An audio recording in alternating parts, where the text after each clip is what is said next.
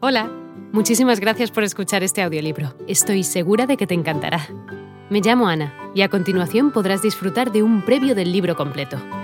Si te gusta lo que escuchas podrás descargártelo completamente gratis desde mi web, www.escúchalo.online. Un abrazo. Tienen palabras específicas.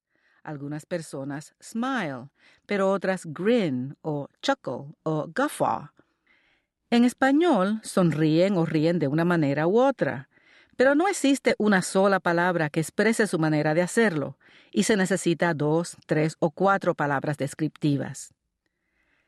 El proceso de traducir del inglés al español me forzó a aprender de nuevo el idioma de mi niñez. Pero también me ha demostrado que el idioma que ahora hablo, el cual yo pensaba que era el español, es realmente el espanglés, ese dialecto forjado del español y el inglés que toma palabras de los dos idiomas, las añade a las expresiones familiares puertorriqueñas y cambia la manera en que se escriben hasta crear palabras nuevas.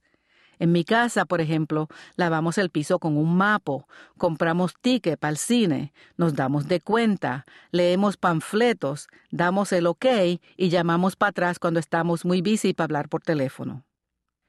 Años atrás, si alguien me hubiese indicado los muchos espanglicismos en mi vocabulario, el bochorno me hubiese dejado muda.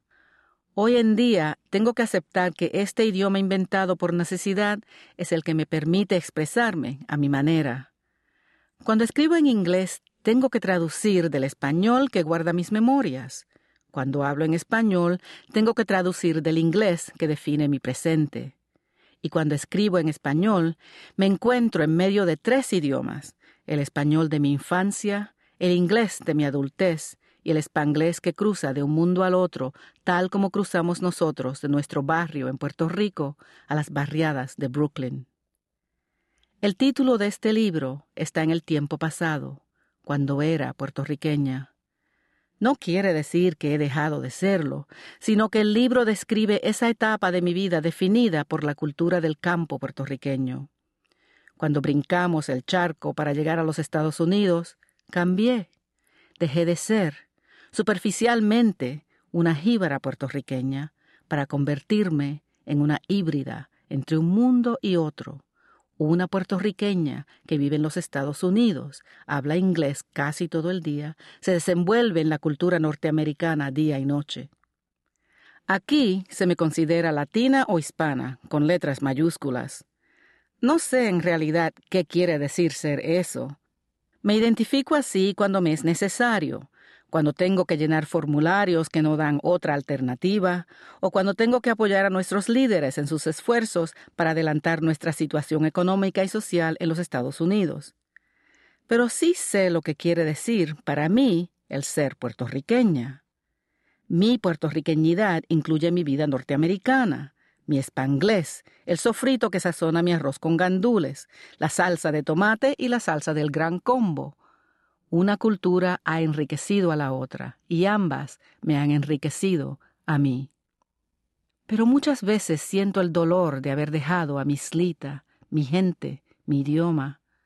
Y a veces ese dolor se convierte en rabia, en resentimiento, porque yo no seleccioné venir a los Estados Unidos. A mí me trajeron. Pero esa rabia infantil es la que alimenta mis cuentos la que me hace enfrentar a una página vacía y llenarla de palabras que tratan de entender y explicarle a otros lo que es vivir en dos mundos, uno norteamericano y otro puertorriqueño. Es esa rabia la que se engancha a mi alma y guía mis dedos y enseña sus garras entre las sonrisas y las risas que en inglés son tan específicas y en español son dos palabras que necesitan ayuda para expresar, a veces, no el placer, sino el dolor detrás de ellas. Sonrisa dolorida, risa ahogada, palabras entre dientes. Y es esa rabia la que me ha hecho posible el perdonar quién soy. Cuando niña yo quise ser una jíbara, y cuando adolescente quise ser norteamericana. Ya mujer, soy las dos cosas, una jíbara norteamericana, y llevo mi mancha de plátano con orgullo y dignidad.